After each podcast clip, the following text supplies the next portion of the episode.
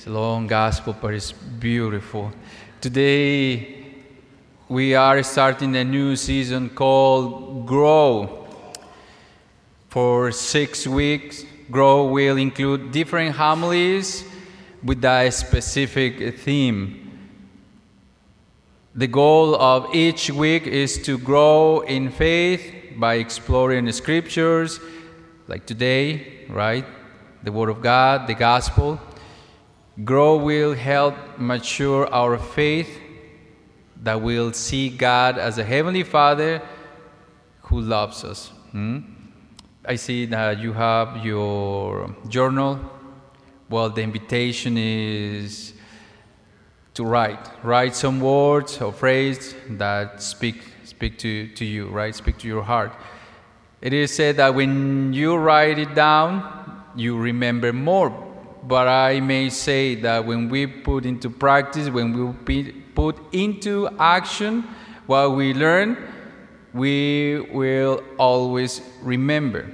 All right? Friends, today, not tomorrow, today, just right now, with the God's grace, let us grow in faith as we reflect on the parable of the prodigal son. Some theologians say that it should be called the parable of the lost sons or the merciful father. But today, I agree with this title, the parable of the lost sons. They are lost in different ways, right? Both, not just the younger or the older one. No, both are lost in different ways. This parable teaches us that it is possible to live in the Father's house without really getting to know the Father. Although both sons they had lived their entire lives under the same roof, the two brothers had never opened their heart to their father. They had closed themselves into the trivial or unimportant little world of their egoism. The younger son didn't re- really know his father. He didn't know how much his father loved him and how eagerly his father wanted to give him prosperity and joy. The younger son left home to look for freedom and happiness in a distant country. The gospel says that, right? Get lost. The older son was not better. I thought that the younger son was, was the bad guy, right? And the older one was the better because he stayed there. But you know what? No, he was not better. He stayed home, but he became a lost man. He did his duty, worked hard every single day, and fulfilled all his obligations, but became a bitter, bitter, resentful, unhappy, and angry man. The elder or the older son is angry, angry because he has obeyed his father and follows the rules. Just remember that word, rules. And now he is looking for his payment, pay off, right? He had no idea about how much his father cared for him, and so he resented the celebration at his brother's return. So today, I will suggest that we select the character of the older son, because in many ways, this character is the one that is closest to us. Most of the time, priests focus on the prodigal son, right? And sometimes we forget this one. But today, I'm going to focus on the older son. His emphasis on rules and laws of a relationship keeps him from celebrating life with his father, celebrating life with his brother. Talking about rules that he, the older son, emphasizes on rules. Have you ever heard people saying Catholic Church has many rules? Have you ever heard that? Yeah? You think it's true or yes or no? True? Oh my goodness. I wanted to hear no, but it's okay. Yeah, probably yes, right? Rules, rules. We have 10 commandments. Now that, but next week you will see in the first pew uh, five or six candidates and one catechumen who are going to study for one year in order to receive the sacraments, right? Baptism, confirmation, first communion. And one of them, talking last week with, with him, he said, why Catholic people has a lot of rules? And I said, well, just we have 10 commandments. And he said, but there are certain moral and ecclesiastical precepts imposed by the Roman Catholic Church on all its members. And I say, okay, well, yeah, it is true.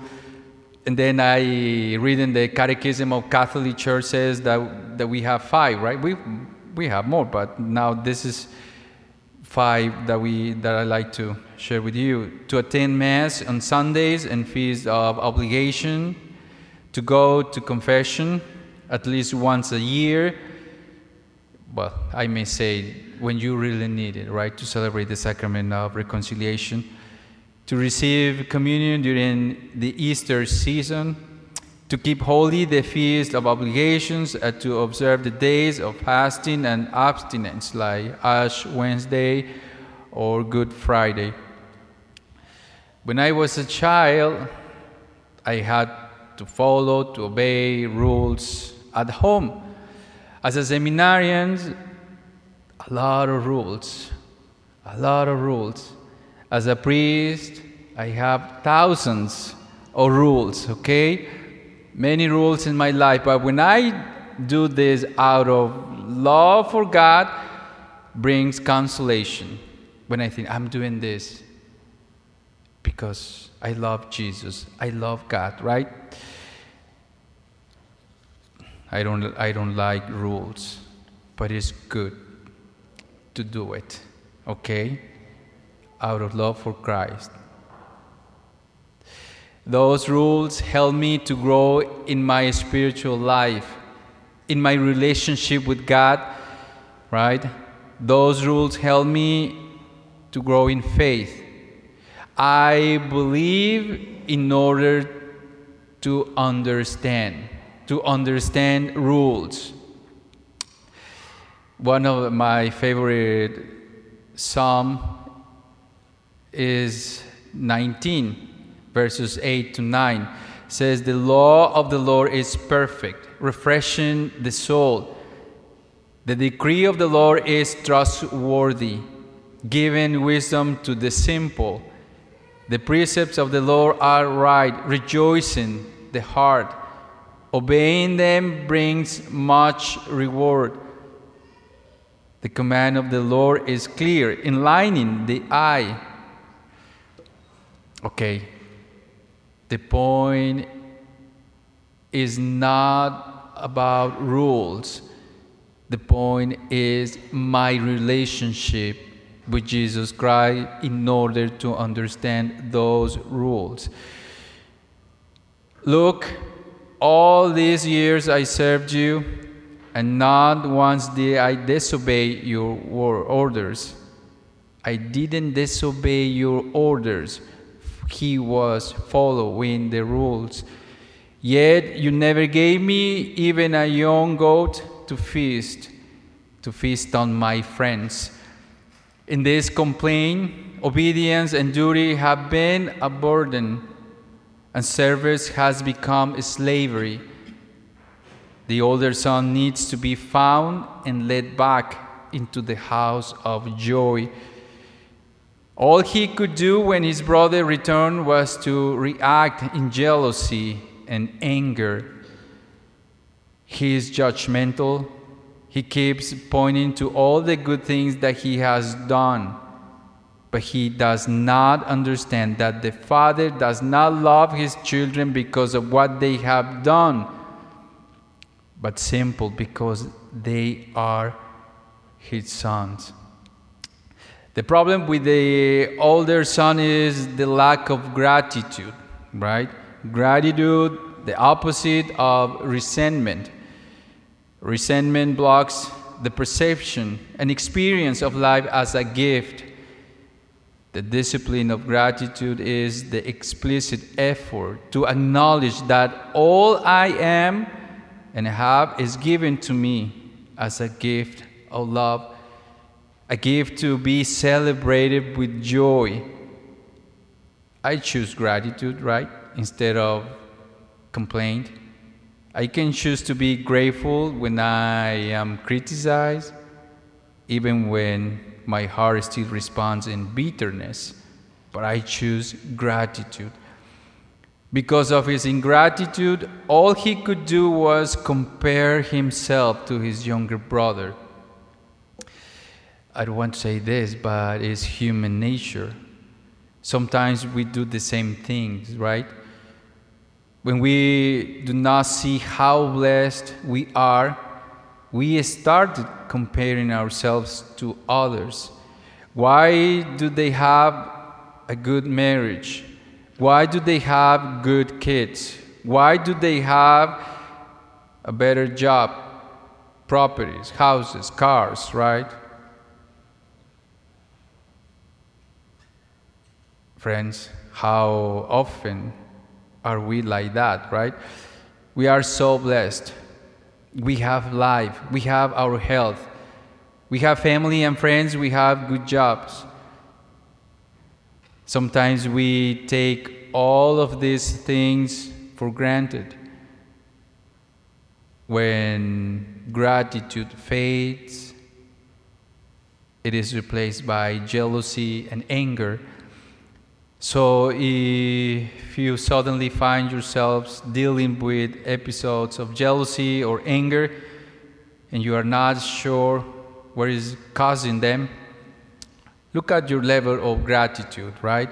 How grateful are you for the gifts which you possess?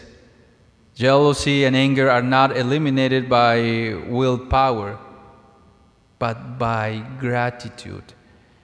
Another way to avoid jealousy in our lives is to accept the love of God that has for, for us and the gifts that God has given us.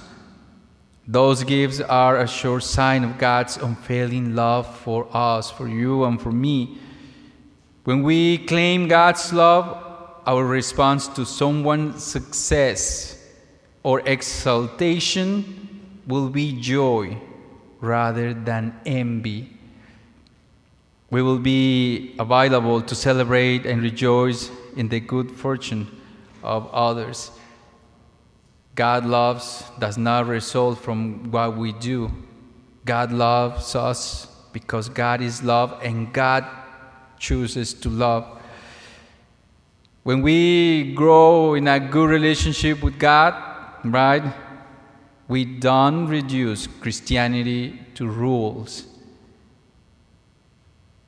It is not about rules, it's about my relationship with God, with Christ. God's law is good because reflect goodness and grace, mercy and justice. This is our faith that tells us that God our Father loves each one of us with an everlasting love. It tells us that God is always watching over us, especially when we stray from the flock or get lost in the dark corner. Our faith tells us that God never gives up, gives up on us. My friends, the words of the Father in the parable my son, you are with me always, and all I have is yours. Express the true relationship with God, the Father, with his children.